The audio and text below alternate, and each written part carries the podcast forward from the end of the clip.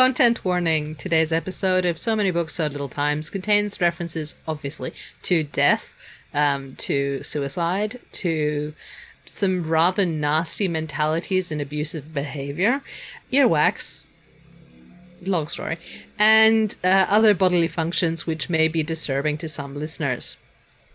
Hey, hey, folks, Dave here, Andrew, and welcome to So Many Books. so little time. Uh, please join us for more of Catch 22 by Joseph Heller with Chapter 11 Captain Black.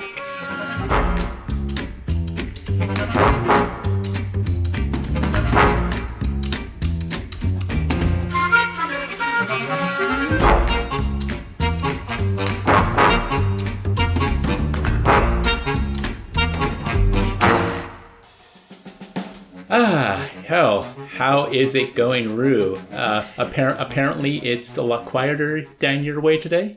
yeah, someone decided to. So we had our neighbors building a, a something awnings or something on their roof, which was noisy for a few days. But then other neighbors decided we're gonna knock down our house. So there has been a lot of noise in Oh, my dear. little neighborhood, and um, I'm I'm a bit I'm sound sensitive at the best of times, Same, especially when my hearing's being a bit funny. So yeah, it, it's been a very noisy kind of thing. So I finally invested in um, noise cancelling headphones, thanks to the involvement of a friend of mine. Yeah, it's it's funny. It's uh, I find that I don't even need necessarily the noise canceling ones. Um, I have just some nice over the ear ones that I bought for um, purposes of playing games and watching movies on my PC, and just what even when I'm not listening to anything and I have them on, the sound dampen- dampening is quite remarkable. Of course, because they are over the ear headphones and they are some form of uh, leather or faux leather or you know it's it's it's a black uh, heavy material they're only comfortable to wear for long periods of time right in the middle of winter thanks Yes, to there's australia the downside of the heat. Yeah. of, course, of Um, course you, you yeah. talked about sound and we've got new next door neighbors in my apartment complex who they have a very young child maybe two i definitely hear two two young people and there's a fairly newborn baby it sounds like who does cry a lot of the time all hours of the day. And it seems like Babies, where they where, can't help it. where my bedroom in this complex is it's kind of right parallel to their living room windows. Plus that the would be- backyard. Yeah, yeah, yeah. so It's- I, I've I've been having to um, adapt to the noise of uh, a very boisterous uh, young it- family. it does get a bit intense but at, at the same time it's it's there's a there's i kind of i have this problem with noise and at the same time i'm like it's so nice to know there's life out there people that are you know interacting and existing and trying to do their thing in life but yeah it's noisy man life is noisy and and and uh and, and so, so much of it seems. Um, oh, now I'm trying to search for the word. Um, the only one that's coming to mind is inappropriate, but it doesn't quite convey what I'm No, no, thinking of. I'm, I'm talking um, about like you know people people who watch music videos on their speaker Oh. on their phones in public, or you know.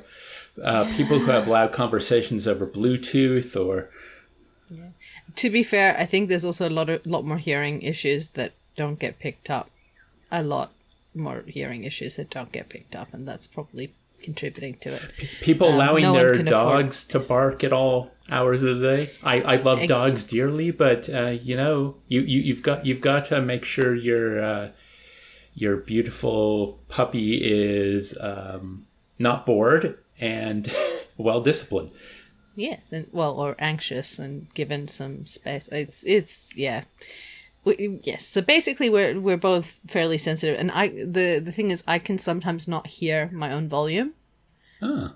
because my hearing sometimes is uh sometimes hyperacusis so sometimes i hear everything super hearing and other times it's like I am walking around in cotton wool with my ears, or is this knocked out? We, we, we just, I, yeah. So I get hearing tests every couple of years and we huh. try and track that. It's part of my, my group of conditions has a, a chance. I should probably, I can probably mention it because it is apparently awareness month for our group of conditions, although I have issues with the way that awareness is usually raised for this. You, you know, on that on that hearing reasons. on the yeah. hearing front, yeah, like I've always had uh very very sensitive hearing, very mm. good hearing. Um because it's been so good, I've never really, you know, what I consider blasting music when I was a teenager teenager was uh, very quiet compared to uh, my contemporaries. Yes. So, so I, I don't think I suffer from like I think my roommates and a lot of my friends suffer from either tinnitus or hearing loss based on how. So I've got the tinnitus and I have the the the fluctuating hearing loss, mm. but. When people used to borrow my headphones, they were confused because for me, I'm like, oh, they're really loud. And they're like, I've got them at max volume. I don't understand how you think this is loud. I'm going, mm. it's loud for me. but but the weird thing, um, the yeah. weird uh, kink in my ear troubles is that I have, and and I, I guess okay, this is going to get a little gross, so I apologize. Yes. I have abnormal earwax production. So even if I treat them, I tend to get like blockages, and then I get very dampened here. And actually, at the moment, my left ear is permanently blocked, um, and I've been treating it with drops and syringes and things like that. I, I don't like to go to the doc. I used to go to the doctor like every six months to get them flushed out, but then I learned that that can be quite damaging to your ears. Um, and I've started doing it myself over the past five years to a decade, and with varying results. Um, but but it's funny. My um, my mom tends to think this is because I had a lot of ear infections when I was a kid, but she also says that the reason I probably got a lot of ear infections was when we went on vacation, which, you know, my parents were affluent, so I was able to do a, that a lot as a kid. I would always, like, even in the middle of winter, went to a hotel, I would jump in the freezing cold pool. Just loved it. Yeah. Yeah, that, that, that I don't I'm not sufficiently versed in order to have an opinion on mm. whether that does or doesn't contribute. I think in terms of earwax production, there's genetics, there's also structure. The canals, ear structure can contribute. And I, Im- I imagine ear canals are one of those things where everyone's probably got a little bit of a different shape. Oh, everyone's got slightly different shape. That's not the issue. It's more that if you've got a particularly narrow one or particularly this one, if you get swelling from your sinuses, for example, if you get congested, that will throw off your hearing as well. It's just this, this we are complicated creatures and it's mm-hmm. fascinating and i have said that before on the podcast but at the same time it can be fa- we can be fascinating and frustrating in equal parts because because yeah. i think at least with this podcast with its two co-hosts i.e us we've both uh, been reminded throughout our lives of the limitations of our unique physiology yeah, you just kind of you, yeah, you work with it, you work with what you got, you try and adapt and seek adaptations to work better, but it's it's not always that easy and to cope. But yes, there's some interesting things that can happen. But that's why I, it's funny that I can't always tell how loud I am. Mm. Well, well, yeah. Uh, when when my ear is blocked, that's an issue for me. Um, also, because I'm an American, and Americans tend to, uh, when we're impassioned or we want to win an argument, or even just, yeah, j- just randomly, we will uh, raise our volume. I will say I am one of four kids growing up, so that will probably also have contributed. And my family, parts of my family, are not known for their volume control. So, yeah, so there's, there's, there's various situations. But yes, yeah, we were just getting into the podcast, uh, preparing like, oh yeah, today's chapter is Captain Black. I'm like, oh yeah, Captain Black. Wait, not not from um, Invasion of the Mysterons. No, no, no, Captain Black from Catch 22. We're going. Wait, isn't that the Nazi? Or the Nazi sympathizer, or the, the, the guy who was upset that people weren't whatever he was suspicious of people not being supportive of the ideologies of Hitler, which he actually related to, and we were just going, probably. Oh no, this I is going to be a chapter. I think it, it was him. What was it? Was basically he he praised uh, Hitler's rooting out of anti-American sentiment. Yes, that's what it was, and it was disturbing. Yeah, when, when, when you dig into what he likely meant, very disturbing. Well, anything, and he was and he was an intelligence officer. Right, he was wasn't he the one who went undercover at the the the question and answer seminars to see what was yeah, up with I think them. that was part of it. And they all knew, and that didn't go down so well. Because we were also discussing when we were trying to remember who Captain Black was when Rue said, "Hey, we should be recording this." uh, is that you know we've talked about how uh, timeline wise, okay, it's very hard to keep everything in your head when the chapters are just pinging around. You know, ba- basically, you could almost make the joke that this is a spiritual book because it does not operate on linear time. It kind of sees the whole and then it bounces around. It, it's divorced from how we humans perceive time. But despite that, which is confusing enough in its own right, we've got a cast of characters in the dozens. Yeah, it's too many people, man. I can't like I'm I'm I'm then again Anne of Green Gables. So I should be okay with lots and lots of characters, but apparently apparently this one it, it's, it's because the time there's no uh, the the um what's it the the time is just all over the place. Mm. And that number of characters is just a lot. There is a lot going on. Yeah, so, so I mean, I mean, may, uh, my thought process, like, okay, uh, when we read last chapter, the one on, I'm trying to remember who it was about. It was um Oh, Wintergreen. we asked Wintergreen, but really it was about them. Well, it was. It was about a bunch of things, but, But, um, the main interaction, or I would say the key interaction, was Dunbar and Doctor stubbs's interaction about Bologna. Yes. Bologna. But the bits about Wintergreen, I remember, yeah, I think I was only a few pages in when you were like, hold up.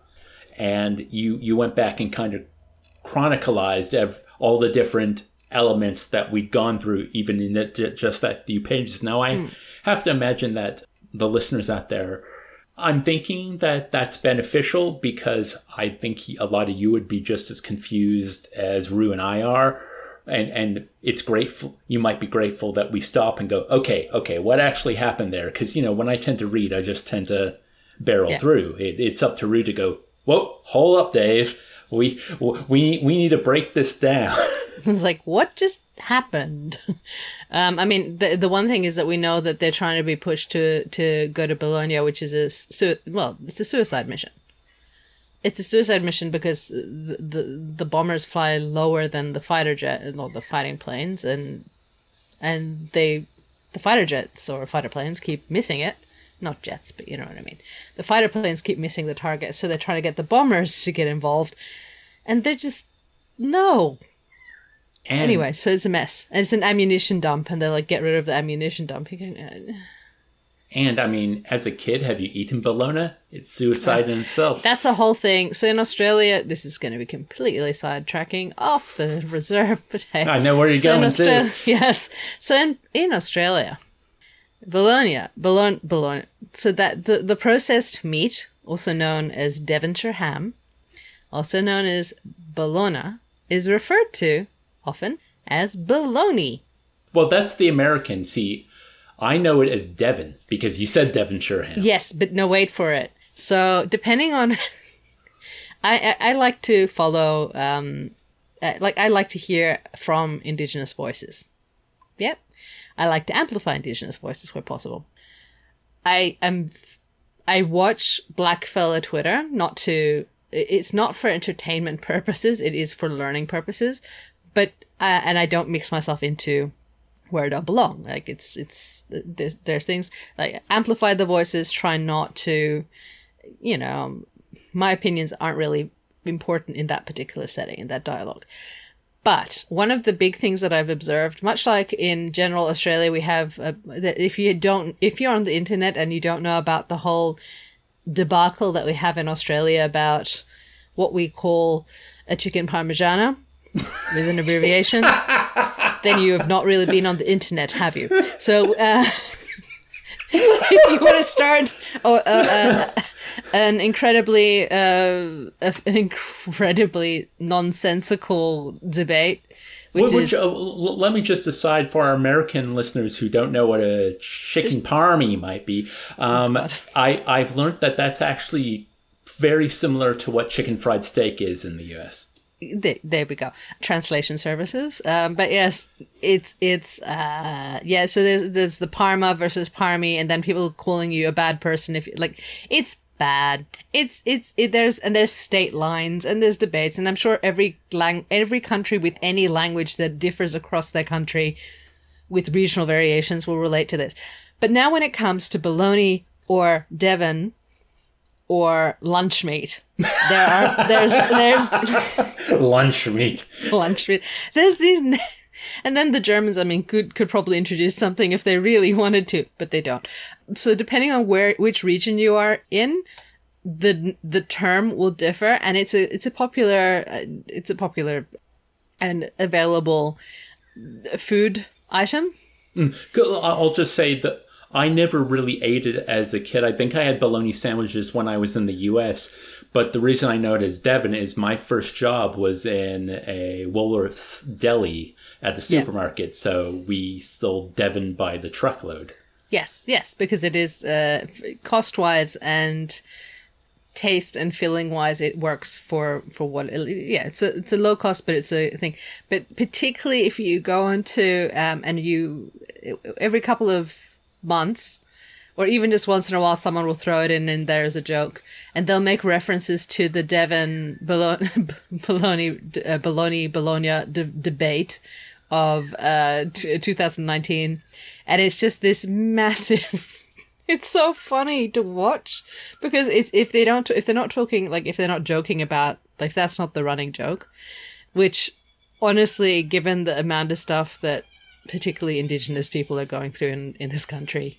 Um, you've got to find humor somewhere, otherwise you'd just be constantly crying. Well, it's also the kind of the joke about how leave it to the internet to become very serious about something completely uh, inconsequential. The, you can tell there's no seriousness. I mean, I'm sure maybe someone in there is serious, but most people who are there, they, they know that it's just a distraction from dealing with heavier and harder topics.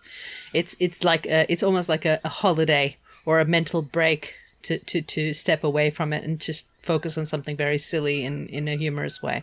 There's nothing like that kind of like it's it's incredibly po- it's poignant humor. There's a poignant kind of humor, even if it's absurd. There's poignancy in it, which is um important. I don't know. I find it helpful. It's it's um gathering, but so now every time I see blood. Every time I've been reading the word or hearing the word mm-hmm. Bologna, uh, Bologna in the, and I'm the Italians are going to cry at the way that we pronounce this, by the way, I'm sure, but Bologna, or how, however you pronounce it. Have have I been putting on an Italian accent when I say it? No, you you have not. But I'm just like I don't know how to pronounce it, so I'm like it's Bologna, Bologna. So Bologna or Bologna or Bologna or I don't know Bologna. how. I, I, Bologna. I googled Bologna is a very Australian way of doing it. Not that we would officially, but every time I hear or read the word, I can't help but flash back to that debate of the the Devon Devon versus like oh. And even now, that's where like jokingly people will call themselves um like uh, Bud Devon da da da like Bud quotation marks Devon whatever their like their surname is or uh, and, and it's just like this ongoing thing that's just this in joke that never ends. It's great. So yes. Now the next debate togs versus swimmers. I think australia has a particularly unique speedos, speedos budgie smugglers. Yeah. We have a thing about terms that differ regionally and and of course, depending on where people have retired, of course, shifts as well. Well, the, the big one I remember from my time in the US is just how regional the different names for soda are yeah. over there. Yeah, even, even the word soda is contentious depending on where mm. you hmm. are in the country. Well, uh, we have a thing. Um, what was the big thing that caused? Ah, here's a weird one: international and regional variations on the game Paper Scissors Rock. Oh, like in, how you say it? For me, it's rock paper scissors. Yes. There's rock paper scissors. Or wait, is it rock scissors, scissors, paper rock paper? if you're really odd, and then there's paper scissors rock. I'm trying to Yeah, it- think actually how I used to say that because rock, paper, scissors is what I want to default to, but that doesn't sound right because to me, th- the the order should be rock, scissors, paper, but that doesn't sound right when I say it. No, no. How you write it, how you say it, will also differ. We have these wonderful things in language. Language is fascinating, Well, well, and I know there's studies into this. Well, yeah, th- there, there's a linguistics thing I read about how, um, especially as a native English speaker, we do a lot of our grammar, you know, uh, instinctually. We just Yeah. learn these rules without ever learning these rules. And one of the more fascinating aspects of that for an English speaker is if we have a sentence with multiple adjectives before a noun, let's say, Yeah. you know, it's like large, smelly, green, obsequious, you know, something like that Yeah. there is there is a grammatically correct order Yep. for what type of adjective and what order they should be placed Yeah, in. I can't remember. I think And- it's usually size. Was it size, uh, color? well. The thing is, Large I've, red door. I've You never, don't say red large door. You don't Yeah, I- say it. I, I've never, you know, learned this. The only reason I know about this is because I've done some. Uh, I took a linguistics course in my last Yeah. semester of uni, and I've read a bit about it. But yeah, just just like you know, I could write a sentence with ten adjectives. I wouldn't do that. I'm just using a silly example here. You wouldn't do this unintentionally. true true yeah no um i mean you know i'm still i would say a beginning to intermediate writer so i have a problem with long run on sentences um i i, I use the comma liberally I grew up part way in Germany. We know how to write a long, never-ending paragraph or page like well sentence. the thing i love about german is like wh- why have a sentence with a lot of words when you can just stick make a word out of multiple words but but but yeah just it's uh, to me it's so fascinating how that's just an ingrown instinct to to say the order correct every time because if you say it wrong it doesn't sound right. Oh, oh, and the thing is it it's so weird because yeah that idea that it doesn't sound right that's something all us native english speakers share. Yeah, um, and then it's going to differ again regionally and by family well and yes that might be to. the case too Yeah, it's going to differ from family to family. What you're comfortable with, what you're used to, everything is is it's. Uh, never doubt the interconnectedness and the complexity that is human existence because it is just seriously complex. And I mean, the, the most brings us right back. Okay. brings us right back to Catch 22, which does depict the complexity very well. human existence is a catch 22 Pretty much. Yeah, we're we're uh, we're very um oh what's the right word? Sorry i, I really want to get this thought out so i gotta use the right word. We're very um we're very paradoxical aren't we? You know that was something ways, yes. um and that was something i uh, read a critic uh, his name's tevis thompson. He's a game critic. And i discovered him last year. And he i think he's a beautiful writer but his writing is very inflammatory Li- eh, like okay. like like in terms of eh, it, I, I mean I, I can see a lot of humanity and self-reflection in his writing but on the surface it comes out as this is what i think and if you don't agree you're an idiot it's not that but that that mm. that's that that's Yeah. the first it's impression The, it's the vibe. The vibe. but but the thing I love and the thing I've taken away from his writing is, and, and he says this uh, almost word for word. He goes, "Don't be afraid to be wrong. Don't be afraid to be contradictory in your writing. We are human. We are not perfect. Own who you are." And I, I, I I really respect that because because especially um, writing about games when a lot of the gaming audience can be very harassing and inflammatory themselves, there is always a fear that when you got to write something, it's got to be ironclad. You can't give these people ammunition. I, I think all writing is like that. You know, we're scared of putting ourselves on the page because it will be Yeah. judged. But but the idea that so you're wrong. You're writing what's true to you. Don't shy away from that. And if you are wrong and it's pointed out by someone you respect and who says it with respect, you can take Yeah. that away. I think there's there's a danger with that though because I mean, you and I've had conversations elsewhere about the concept of truth and relative and absolute and all the the deep philosophical debates on truth. I think we shouldn't be afraid to make mistakes, but it doesn't mean that what we say is true. Does that make sense? So that uncertainty principle, like we shouldn't be afraid of making mistakes because making a mistake or saying something that is not accurate, and trust me, as someone who obsesses over accuracy, this is a hard thing for me to do. The absence of accuracy doesn't make you a bad person. It isn't a judgment on you. It shouldn't be. If you are willing to acknowledge that you, like every human being, are going to make mistakes, and that's okay it's what you take out of it.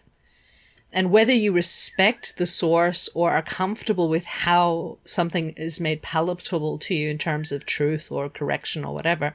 I mean, even the correction could be incorrect. You don't know. But if you listen to the, the thing and you revise and review the way that you perceive what you were expressing, that's how you develop growth. It doesn't mean that every time you hear someone else's input and it differs, you have to change your your expression but it means that if you reflect on it and you go, no, actually, I see how that perspective widens or changes the way that i I've been addressing this or approaching this or seeing this. And I, I see the value in that. And it doesn't, it shouldn't matter where it comes from. It shouldn't matter if you feel the, per- if the person is rude about it or aggressive or whatever, that's, that's their issue. That's their challenge with communication. I can't control their communication. I can determine whether I will allow myself to be exposed to it, again by that person, and I can try and communicate boundaries, but I cannot control how they communicate. I can just step away from it. I can control that. But if they've said something, and even if it's even if it's said in a way that's not kind or inconsiderate or whatever, and I'm not saying that that's okay and acceptable, that's a whole that's a different topic. But if I hear something going, well, actually, no, step away from it. Actually, no, I see where they're coming from. I see the point. I can also see why they're angry. I might not be able to take on their anger and whatever, but I can take responsibility for how I contribute to it. And I can work on what I can do, work on. Like, you know, you can only work on what you can work on. You can only review and reflect in your own mind as to how you perceive things. And if you make a mistake, just be accountable. Like going, oh well, look, someone has taken the time, has prov- provided the following information, and um, I've come back to this uh, this thought that I had that I expressed, this expression that I made, and I I realized that I need to like that. There's further information that has come to light that has made me re- review this, revise how I saw this. There's nothing wrong with making mistakes. I think it's the cost and the accountability of mistakes that we need to be more conscious of. That's that's the main thing. And um, yeah. I don't know. I so, see, and, and that's why when I say when someone deliberately writes inflammatory and and and there's one that's one thing. When someone is a contrarian, which I, I there's a few people. I'm not going to mention who, but there's a few people in fairly who who have some fairly well established careers just by being contrarians. Mm-hmm. And I don't know if a contrarian actually serves a purpose. I would say a contrarian is limiting purpose and they are applying what could be a considerable intellect, but in a way that is only about self promotion and placing themselves first. Mm. And that's a problem because that's just all about the ego. It's not, it's not actually about the thing that they're discussing. It means it's all about how they're perceived and seen. Mm. So yeah, and that's a, that's a lot. yeah, I have feelings. so I'm not going to disagree with absolutely everything as soon as I hear. It. I'm going to listen. I'm going to think about it. Uh, hence the earwax. I am not. I don't know if if jumping into a cold pool every time is gonna as a kid is gonna be what contributed to it. I don't know. It could be the bacteria that live in your ears normally. It could be dietary. That, that's it could be that's a lovely thought. I mean, look, look. When we stop and think about, it, we know that we're what like sixty percent bacteria. I don't um, even want to think about the number of cells that live on us. We are yeah. we are outnumbered. We are significantly outnumbered by the people by by the people by the the bugs that we host. We we, we have billions of symbiotic relationships in our uh, on our yeah. person. Yeah. Um, But but yeah, when you stop to think about it, it, it is kind of like, oh yeah, I I I I am the culmination of billions of little living things. Someone posted it on Twitter saying, What would be the worst superpower that you could possibly ever have? And one person went, Ah, oh, seeing bugs, seeing wherever a bug has ever been. And everyone, everyone's like, Oh god, the world would just be beetles, would just be bugs. And then someone point, uh, said, Now imagine you can see all the beetles, but then you can see all the bacteria and microorganisms in the world. And I was like, I love how someone piped up and said, You can do that. That's germophobia. no. It would be like uh, waving a black light on a seedy hotel room. Uh, so much worse. So much worse. Yeah, yeah. So much worse. But yeah, it's it's pretty bad. It's speaking, funny. Speaking of black light, how about we get speaking, back to yes, uh, returning uh, back 20. to complexity and to, relationships to, and confusion. Yeah. So Captain Black, eh? Yeah. Let's let's find out more about Captain Black. He says enthusiastically. I, I will. I want to say it's less that we're getting to know less about the characters and more how these different characters are interacting and intersecting with events. Mm. That's, I think, probably the easier way of approaching this because it's complicated. Chapter eleven, Captain Black. Corporal Kolodny learned about it first in a phone call from Group and was so shaken by the news that he crossed the intelligence tent on tiptoe to Captain Black, who was resting drowsily with his bladed shins up on the desk and relayed the information to him in a shocked whisper. Captain Black brightened immediately. Bologna, he exclaimed with delight. Well, I'll be damned. He broke into loud laughter. Bologna, huh? He laughed again and shook his head in pleasant amazement. Oh boy, I can't wait to see those bastards' faces when they find out they're going to Bologna. Ha ha ha! It was the first really good laugh Captain Black had enjoyed since the day Major Major outsmarted him and was appointed squadron commander, and he rose with torpid enthusiasm and stationed himself behind the first counter in order to wring the most enjoyment from the occasion when the bombardiers arrived for their map kits. That's right, you bastards, Bologna, he kept repeating to all the bombardiers, who inquired incredulously if they were really going to Bologna. Ha ha ha! Eat your livers, you bastards! This time you're really in for it. Captain Black followed the last of them outside to observe with relish the effect of the knowledge upon all of the other officers and enlisted men who were assembling with their helmets, parachutes, and flak suits around the four trucks idling in the center of the squadron area. He was a tall, narrow, disconsolate man who moved with a crabby listlessness. He shaved his pinched, pale face every third or fourth day, and most of the time he appeared to be growing a reddish gold mustache over his skinny upper lip. He was not disappointed in the scene outside.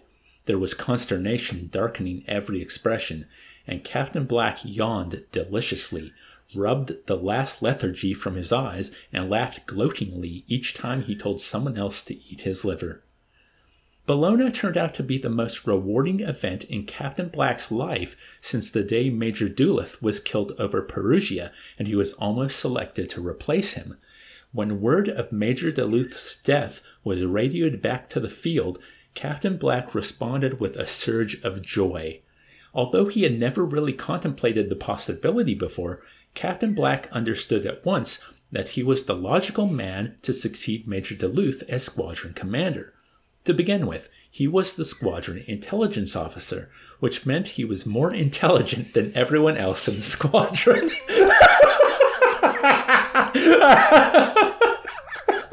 Because uh, that's how that works. Mm-hmm.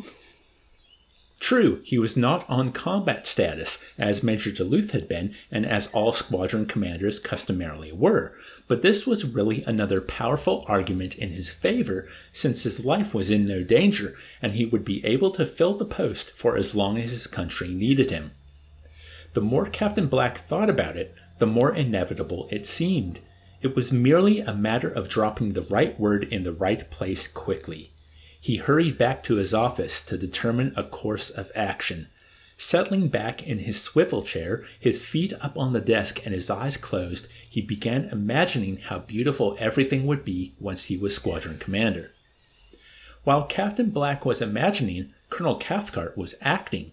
and Captain Black was flabbergasted by the speed with which he concluded Major Major had outsmarted him.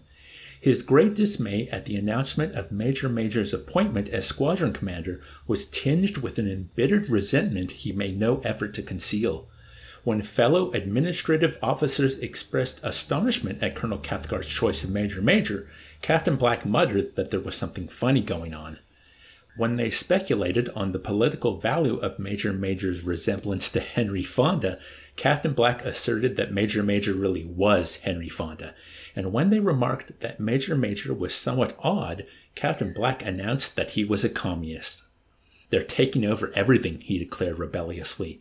Well, you fellows can stand around and let them if you want to, but I'm not going to. I'm going to do something about it. From now on, I'm going to make every son of a bitch who comes to my intelligence tent sign a loyalty oath, and I'm not going to let that bastard Major Major sign one even if he wants to. Almost overnight, the glorious loyalty oath crusade was in full flower, and Captain Black was enraptured to discover himself spearheading it. He had really hit on something. All the enlisted men and officers on combat duty had to sign a loyalty oath to get their map cases from the intelligence tent, a second loyalty oath to receive their flak suits and parachutes from the parachute tent, a third loyalty oath for Lieutenant Balkington, the motor vehicle officer, to be allowed to ride from the squadron to the airfield in one of the trucks. Every time they turned around, there was another loyalty oath to be signed. They signed a loyalty oath to get their pay from the finance officer, to obtain their PX supplies, to have their hair cut by the Italian barbers. To Captain Black, every officer who supported his glorious loyalty oath crusade was a competitor, and he planned and plotted 24 hours a day to keep one step ahead. He would stand second to none in his devotion to country. When hmm. other officers had followed his urging and introduced loyalty oaths of their own, he went them one better by making every son of a bitch who came to his intelligence tent sign two loyalty oaths, then three, then four, then he introduced the Pledge of Allegiance, and after that, the Star Spangled Banner. One chorus, two choruses, three choruses, four choruses. Each time Captain Black forged ahead of his competitors, he swung upon them scornfully for their failure to follow his example. Each time they followed his example, he retreated with concern and racked his brain for some new stratagem that would enable him to turn upon them scornfully again. He's not quite yeah. Wow. Uh, a, a nasty human being. Well, not only that, I don't think he is allowed to ask for loyalty oaths to be signed. That's not legally. No, but you know, yeah. it, it's it's a thing I read a lot about today as well. You know, the um, in the U.S., all the schools still do the Pledge of Allegiance. They're legally. Isn't the Pledge of Allegiance a, a campaign to sell more flags? I don't know the history of it, but I know it's fairly recent 20th century, like 50s it's or 60s. It's not a thing. It's not actually anything to do with the Constitution. It has nothing to do with anything. It literally has to do with we want to sell more flags because war and, efforts. And I've always thought it pretty seedy in a supposed land of the free with freedom of speech. You have children pledge allegiance every morning. Well, you know, there's there's a few other countries that have similar things like the Pledge of Allegiance, one of which is North Korea. But yes, so moving on. Yeah. What I'm saying is, Captain Black uh, fe- feels feels very real to me. yes, unfortunately, yes. Uh, without realizing how it had come about, the combat men in the squadron discovered themselves dominated by the administrators appointed to serve them. They were bullied, insulted, harassed, and shoved it back all day long by one after the other. When they voiced objection, Captain Black replied that people who were loyal would not mind signing all the loyalty oaths they had to. To anyone who questioned the effectiveness of the loyalty oaths, he replied that people who really did owe allegiance to their country would be proud to pledge it as often as he forced them to. And to anyone who questioned the morality, he replied that the Star Spangled Banner was the greatest piece of music ever composed. The more loyalty oaths a person signed, the more loyal he was. To Captain Black, it was as simple as that, and he had Corporal Kolodny sign hundreds with his name each day so that he could always prove he was more loyal than anyone else. The important thing is to keep them pledging, he explained to his cohorts. It doesn't matter whether they mean it or not, That's why they make little kids pledge allegiance even before they know what pledge and allegiance mean. Hey, we, we mention it. Yeah. Uh, to Captain Pilchard and Captain Wren, the glorious Loyalty Oath Crusade was a glorious pain in the ass, since it complicated their task of organizing the crews for each combat mission. Men were tied up over all the squadron signing, pledging, and singing, and the missions took hours longer to get underway. Effective emergency action became impossible, but Captain Pilchard and Captain Wren were both too timid to raise any outcry against Captain Black, who scrupulously enforced each day the doctrine of continual reaffirmation that he had originated, a doctrine designed to trap all these men who had become disloyal since the last time they had signed a loyalty oath the day before. Yeah. It was Captain Black who came with advice to Captain Pilchard and Captain Wren as they pitched about in their bewildering predicament. He came with a delegation and advised them bluntly to make each man sign a loyalty oath before allowing him to fly on a combat mission. Of course, it's up to you, Captain Black pointed out. Nobody's trying to pressure you, but everyone else is making them sign loyalty oaths, and it's going to look mighty funny to the FBI if you two are the only ones who don't care enough about your country to make them sign loyalty oaths too. If you want to get a bad reputation, that's nobody's business but your own. All we're trying to do is help. Milo was not convinced and absolutely refused to deprive Major Major of food even if Major Major was a communist, which Milo secretly doubted. Milo was by nature opposed to any innovation that threatened to disrupt the normal course of affairs. Milo took a firm moral stand and absolutely refused to participate in the Glorious Loyalty Oath crusade until Captain Black called upon him with his delegation and requested him to. National defense is everybody's job, Captain Black replied to Milo's objection. And this whole program is voluntary, Milo. Don't forget that. The men don't have to sign Pilchard and Wren's loyalty oath if they don't want to, but we need you to starve them to death if they don't. It's just like Catch 22. Don't you get it? You're not against Catch 22, are you? Doc Daneeka was adamant. What makes you so sure Major Major is a communist? You never heard him denying it until we began accusing him, did you? And you don't see him signing any of our loyalty oaths. You aren't letting him sign any. Of course not, Captain Black explained. That would defeat the whole purpose of our crusade. Look, you don't have to play ball with us if you don't want to, but what's the point of the rest of us working so hard if you're going to give Major Major medical attention the minute Milo begins starving him to death? I just wonder what they're going to think up at group about the man who's undermining our whole security program. They'll probably transfer you to the Pacific. Doc Daneeka surrendered swiftly. I'll go tell Gus and Wes to do whatever you want them to. Up at mm-hmm. group, Colonel Cathcart had already begun wondering what was going on. It's that idiot Black off on a patriotism binge, Colonel Korn reported with a smile. I think you'd better play ball with him for a while, since you're the one who promoted Major Major to squadron commander. That was your idea, Colonel Cathcart accused him petulantly. I never should have let you talk me into it. And a very good idea it was, too, retorted Colonel Korn, since it eliminated that superfluous major that's been giving you such an awful black eye as an administrator. Don't worry, this will probably run its course soon. The best thing to do now is send Captain Black a letter of total support and hope he drops dead before he does too much damage. Colonel Korn was struck with a whimsical thought. I wonder, you don't suppose that imbecile will try to turn Major Major out of his trailer, do you? The next thing we've got to do is turn that bastard Major Major out of his trailer. Captain Black decided. I'd like to turn his wife and kids out into the woods too, but we can't. He has no wife and kids, so we'll just have to make do with what we have and turn him out. Who's in charge of the tents? He is. You see, cried Captain Black, they're taking over everything. Well, I'm not going to stand for it. I'll take this matter right to Major de Coverley himself if I have to. I'll have Milo speak to him about it the minute he gets back from Rome.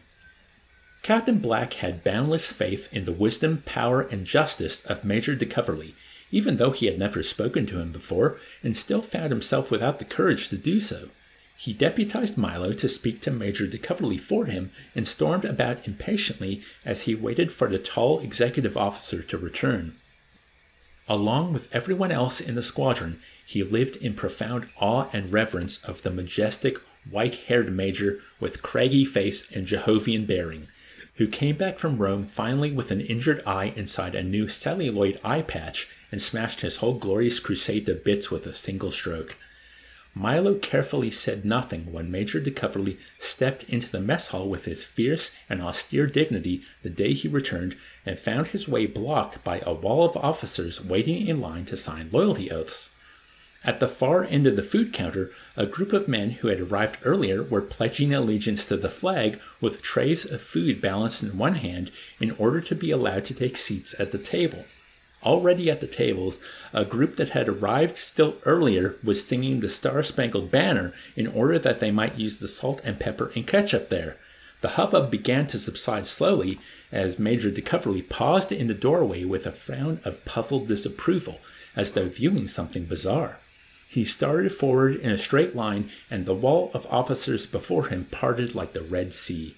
Glancing neither left nor right, he strode indomitably up to the steam counter, and in a clear, full bodied voice that was gruff with age and resonant with ancient eminence and authority, said, Gimme eat.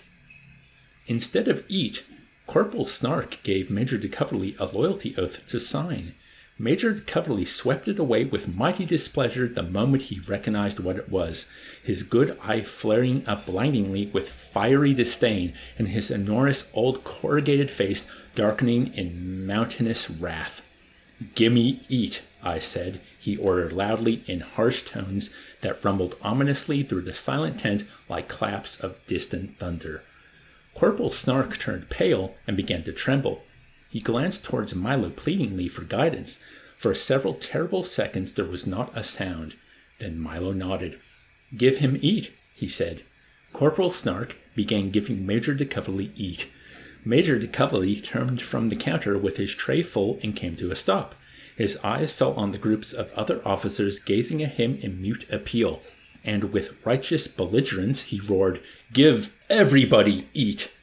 Give everybody eat! Milo echoed with joyful relief, and the glorious Loyalty Oath Crusade came to an end. Captain Black was deeply disillusioned by this treacherous stab in the back from someone in high place upon whom he had relied so confidently for support. Major de Coverley had let him down. Oh, it doesn't bother me a bit, he responded cheerfully to everyone who came to him with sympathy. We completed our task. Our purpose was to make everyone we don't like afraid and to alert people to the danger of Major Major, and we certainly succeeded at that. Since we weren't going to let him sign loyalty oaths anyway, it doesn't really matter whether we have them or not. Seeing everyone in the squadron he didn't like afraid once again throughout the appalling, interminable Great Big Siege of Bologna reminded Captain Black nostalgically of the good old days of his glorious loyalty oath crusade, when he had been a man of real consequence, and when even big shots like Milo Minderbinder, Doc Daneeka, and Pilchard and Wren had trembled at his approach and groveled at his feet. To prove to newcomers that he really had been a man of consequence once, he still had the letter of commendation he had received from Colonel Cathcart. Oh, God. Oh, boy. Jeez. He's something. And wasn't there a thing chapters ago how Yossarian refused to sign loyalty oaths? Yes. And I think he also ended up in the hospital, but I don't know whether that was a before or after. I was Major hoping. Coverley is. Um, Give me eat. I can't remember his background. I don't. Uh, was he the one who? Um, uh, what Doesn't he was it? a The, horseshoe? the yeah, the yeah. horseshoes. Was he the horseshoe guy? Yeah, he's horseshoe guy. I think he's also he was really um. Everyone basically just yeah. He he wasn't putting up with nonsense. Also, um, I'll just say for our listeners, those who aren't following along in the book, Major de Coverley's name is always confusing when written because it's Major hyphen space de Coverley. I'm wondering if it's it's major. I wonder if it's meant to have like swear words in it or something. Or like the the first time I read it out, which was in chapter one or two, I deleted it from our podcast. But Rue said maybe there's a pause there, like he, he's remembering what the major's name is, and I did that that once. But it did as, as his name appeared more and more, it didn't feel like that was something to do. It's confusing with his like. I'm trying to find out if the why there's a the dash dash. Oh, and also, um, I'll, I'll, say this as well: the glorious loyalty oath crusade. Every every uh, word in that sentence or phrase is capitalized, like it was a hmm. big thing. Yeah, there's a there's a blank. There's a blank. That's all I've got. But he seems to be well respected by everyone. He doesn't take BS. He seems Man. very very tough. You know what's even weirder? So Actually, no, because this came out in the '60s, right? This this book was like early '60s. So mm. I wonder if um, the McCarthy era era of uh, that that American boondoggle, if that had already happened when um, uh, Heller was writing this, because that that reminds me of McCarthyism. Well, I think we're going to get to know. Well, yeah, it is the preamble for all that. It was all that. Um, I think we're going to. Um, yeah, it's definitely it's this is a stab at McCarthyism, for sure. I, I think we're gonna because we haven't had a chapter for Major Blank de Coverley yet, so. Um, in the um, future, the, the next chapter is called Bologna, so maybe we'll. Oh, the great thing about this chapter, it really was all about Captain Black. I know, unusually enough, and well, it was ca- how Captain Black contributed to the problems. Well, just how gleeful he is about the the Bologna mission. Yeah, and it's because it's a flashback to when he can cause fear and consternation. Yeah. Milo, in the meantime, like Milo refuses until he gets told. It's like, well, Dr. Nico was a bit like that too. He's like, "This is ridiculous." Well, we can make life very difficult for you. Yeah. Ah, well, Daneeka got told like, if there's any medical issues, I'm going to want be the one that deals with it. Like, well, I'm sure there's medical issues somewhere else we could send you to. Like, okay yeah, there's all sorts of just, uh, and then I love how Black uh, uh, uh, Captain Black's like, oh, I'm the natural person to be the squadron leader, even though I don't have the qualifications that all squadron leaders have had before me and continue to have. Mm-hmm. And I need to go and drop my drop uh, the right word in the right ear. So I'm going to go into my office and just lay back and think about doing that. Hey, why did someone else get appointed? I'm like, really? yeah, he's um he he's a bit too high on his own supply, as the saying goes. Yeah, seems very um interesting person. Very interesting person. Well, he, like like he's definitely got a lot of self confidence. I don't think he's got the skill or intellect to back up that confidence. But mm, actually, that may not be the case because he was definitely able to gain power and control over people with a silly little idea. Mm-mm. He's yeah. Well, he controlled them all because they want to eat, they want shelter. But it was mostly the fear, the idea that if you're not pledging loyalty, something's wrong with you, and we're going to come after you. Hmm. It's terrible. He's terrible. His uh, and uh, of course, because it's the style of this book, that, that idea was taken to a farcical extreme when Major yes, DeCoverley opens the mess tent, and you know you've got you've got one batch signing papers, you have got the other batch holding their trays with one hand, saying the Pledge of Allegiance, and then you got third batch uh, next to the salt, pepper, and ketchup, singing the Star Spangled Banner so they can get their condiments. The whole thing was like, and I love how the the the guys who are d- trying to deploy them like we need them to be mobile, and you mm-hmm. are causing. Oh, I know. Make them sign something for you. how did this improve things? But yes, I, I love how Major DeCoverley is just like, what the nonsense is this? I want to well, know. I can't remember why he injured his eye. I don't think that's uh, come up yet, but it, he it's like this is the first time he's appeared with the eye patch. So we're, we're gonna, which, if they're already intimidated by him, him having an eye patch would be even more intimidating. Mm. It's like, oh my god, it's a pirate. so yeah, I'm fascinated, and I want to know what happened because Bologna is is is. It seems almost like the, the, the climax or focal point of the book, even though we've just gotten hints about it. Which is weird that think, the Bologna yeah. chapter is uh, this early.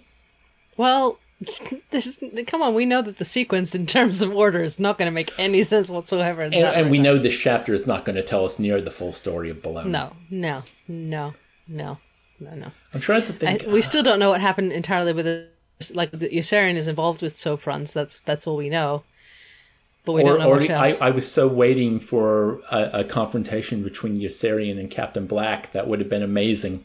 I like that they didn't they didn't even have that because they already mentioned him having difficult their, their interactions being difficult in early when they were talking about other people. So it's already been covered. It's like, oh, Yossarian, just no, just no.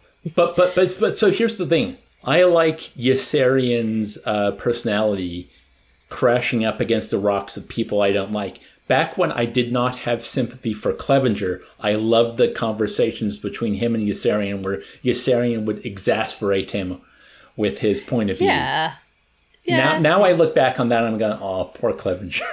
it's like but but in the time in, in the midst of it, it was like, yeah, you give this guy what for, Yossarian.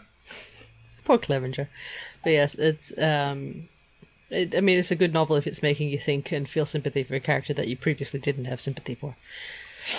But yes, it's it's fascinating. I want to know more about Major DeCoverley. That's the main person here that I care about. Milo is just a wishy-washy pen. he's he's mysterious.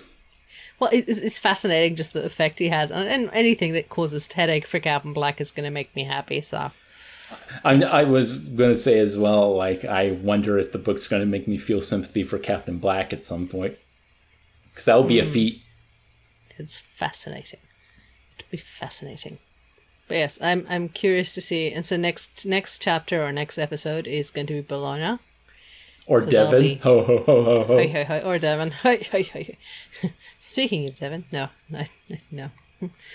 That's, I mean, the fact the fact that both Devon and Bologna would have been critical positions in war is not lost on me as a strange, twisted irony. I, I'm trying not to think about it too much. I don't, don't understand how this connects with sausage. Like, it's very confusing. well, meat grinder. Maybe. Oh, that's terrible. No, no, Dave. No, no, no. That, that's what war is. You put young men no, in. it's terrible. No, no. Humans are humans. Let's let's not think of humans that way. Sorry, I'm just remembering in in Brave New World and and the, for lack of a better word, the recycling. Uh, the incinerarium or whatever it was called. Yeah, yeah, yeah. So I was ugh. anything that the anything that's like dehumanizing. That's dehumanizing and specifically dehumanizing around death. It's one of those things that will always make me go, no. Yeah, yeah. A- actually, that that was a point of a lot of conflict in that novel was about how they treated the dead. That's what finally sent John over the edge. Yeah, and that's the thing. Like, it, it's one of those things that my head I can't reconcile that approach. I, I see and I understand that people have those kind of attitudes and approaches, but it's just so it just so it's alien to me, guys. It's alien to me. Yeah, the um, I don't know if you've seen it yourself, but the horror film Midsommar has a similar idea in it. I nope, nope, not yet. Nope. I, I I pretty much I think it's one horror generally is not a genre I will seek. I understand. Thrillers only occasionally, very rarely, but horror no, no, no, no, no. What about in, Uh-huh. in novel form? Even in novel form, I'm very. mm, No, I like things that challenge, things that are uplifting and challenging, and it's like, but I, I don't like. um I guess. I mean, there, there's there's fantasy horror, which is slightly different, or like kind of crime kind of thing. But anything that, that treats human life as, as kind of an, an the the loss of human life as a form of entertainment. It- It's not. I know that's not what horror is, and I apologize, but that's what it. It's involved. There's an element of it in there, hmm. where it's like that fear of death and feel fear of harm and, and being hurt, and loss and grief, and then using that almost as a form of entertainment. I know it's cautionary tales and the ideas to to, and I'm a lot of people go, "Why take it so seriously?" But no, that's where why I think it. There's I have that connection in my head, and it just doesn't work for me. You, you know, maybe a more recommendation for you. Um, I read a horror novel a couple years ago because it, it made like the best of the, you know, the Goodreads best of year thing. I think it was called Into the Drowning Deep. Um, and basically, it was the idea that mermaids are real and they're hideous monster predators and uh, uh, like a um, a science vessel gets lost, so they send out another expedition to go see what happened. Mm. And it's it's kind of like it, it's one of those um, you know, like the movie Alien, where oh damn, we're we're in an enclosed space and there's monsters. Yeah, see, that's different to me because I know it's it's fictitious. It's not it's not that. But for example, horror like um, I guess uh, the ghost of uh, again horror that's almost these people are doing things that are bad for the environment and nature is getting its own back kind of thing. Like i could there's there's a certain border where it's okay and then this border where i just go this is the whole purpose of this is is just oh, gruesomeness like, grisliness. Like yeah. like um i guess a more extreme version of the saw movies but even maybe like yeah, how no, the I, like, um, I, I won't I, like I won't watch Saw movies. Just like the, how uh, Friday the Thirteenth and Fred Nightmare on Elm Street, those sequels were mainly about the delight in creative kills. Yes, that kind of thing will never ever like I'm not appealed to by right. that. Yeah. Um, whereas anything that's like if there's something like a caution like Alien, I could get away with because Alien was a there's a science fiction element which I'm okay with, but also there's the element of this was there was caution that was disregarded. There was there was a dismissing of the importance there was silencing of of concerns when people were raising concerns and that's like that's I guess those are qualities that we should actually not. I understand the purpose of horror in those settings because the whole idea is to make you think like we should take we should take into consideration different aspects. And I'm I'm overthinking this potentially, but it feels like there's a purpose to that. Even though mm. I mean, some it's just it's most of it is just it, it, it's ba- Not, basically but... like like most stories. You you want more thematic or subtextual information. Yeah, the, well, there genre. has to be a point. There has to be a point. It's it's not me, just the joy of um, the the genre itself. Yeah, I don't find. Yeah, I, I need the, there to be a point. Otherwise, I don't. I get in like frustrated or annoyed. And I'm going like, why am I wasting my time reading this? Like, kind of, I don't like you're describing something that's really gruesome in extreme detail, and I'm going, you know what? I've I've done anatomy labs. I've been there with bodies. Like you, this is not helpful or in any way, often also not accurate. it's mm. not not something that appeals to me. Mm. Like there's a, I guess the grotesque fascination with death in, in as a, as an entertainment that bugs me, whereas death is within the meaning of a story or a purpose or something that's a bit different. Mm. But yeah, yeah, anyway, there's some deep, deep and philosophical uh, discussion. Well, well, and it's it's also prescient because you know this is a book about war, which is war yeah. is senseless death. Yes, and th- but the difference is that, for example, the way if this was a book that was about war and senseless death, but was glorifying senselessness like the, the, that hey well let the death is death. Let's like or or, or the, the, the kind of uh, the modern american uh, military movie where isn't war awesome? Go us. Yes. Whereas i'm and that would frustrate me to tears. Like i mm. wouldn't be able to continue because it's just it would be upsetting on many many levels because the suffering that these things cause like no. Yeah. No. So yes anything that kind of glorifies the harm of others is never going to be something that appeals. Mm. But yeah. So, the uh, music at the top of the podcast is Soap Runs by Rupert Gregson Williams and Harry Gregson Williams. I always want to say Henry for some reason. Um, Henry is... Ford. Sorry. Major, major, major, major. Henry Fonda. Oh, yeah, well, same too. Um, In Ford we trust. Wait, no. Now mixing books. Yay! yes, that will happen. Um, and it was from the 2019 adaptation of Catch 22. The music at the end of our podcast is I'm the Slime by Frank Zappa. You can find me over on Twitter at Dave underscore the underscore turnip. Mm, and you can find me at Roo McMoo. That's R O O M C M O O. That's right. Yes. Roo McMoo, and that's on Twitter. And you can find our podcast at SMBSLT Podcast. That's SMBSLT Podcast, both on Twitter and on Facebook. And if you add at gmail.com, you get our email address. We have, uh, hopefully, most of the hiccups are sorted. If you uh, listen through Google or Spotify, or hopefully even Apple, everything should be smoothed out and working thanks to the good folks at Anchor for stepping in, and Google and Apple actually really being on top of things really swiftly. Also, appreciation for the past, uh, you know, hosting on Whooshkaa for their um, their assistance through this process. I will say that we are not sponsored, and therefore none of those are sponsored things. They're just maybe helpful for you if you are considering setting up a podcast to to consider options. And and every one of those uh, companies was responsible for us to continue to do this, so that's why yeah. we're appreciative. Yeah, you can, you can be appreciative. It's one does not need to. Was it uh, non the this whole new craze of uh, NFT was it? I don't know what it is. Oh, don't get the, me started. Yeah, don't get me started. I'm not. my brother was talking about. it. I'm like glazing over. like, oh, it's it's I, so no, terrible. I don't understand. Ev- not everything has to be monetized. Not everything is about making money. Calm your farm.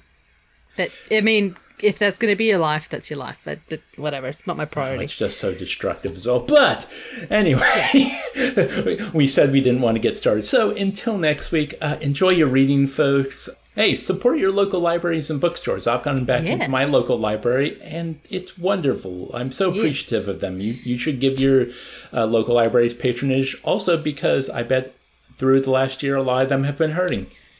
Well, that or they've been their online online loans have been going through the roof. There's that too. And and yes, your local libraries often do have online options that you can borrow audiobooks or even movies or whatever um, via mm-hmm. the library that you might not have access to otherwise legally. So yes, it's great.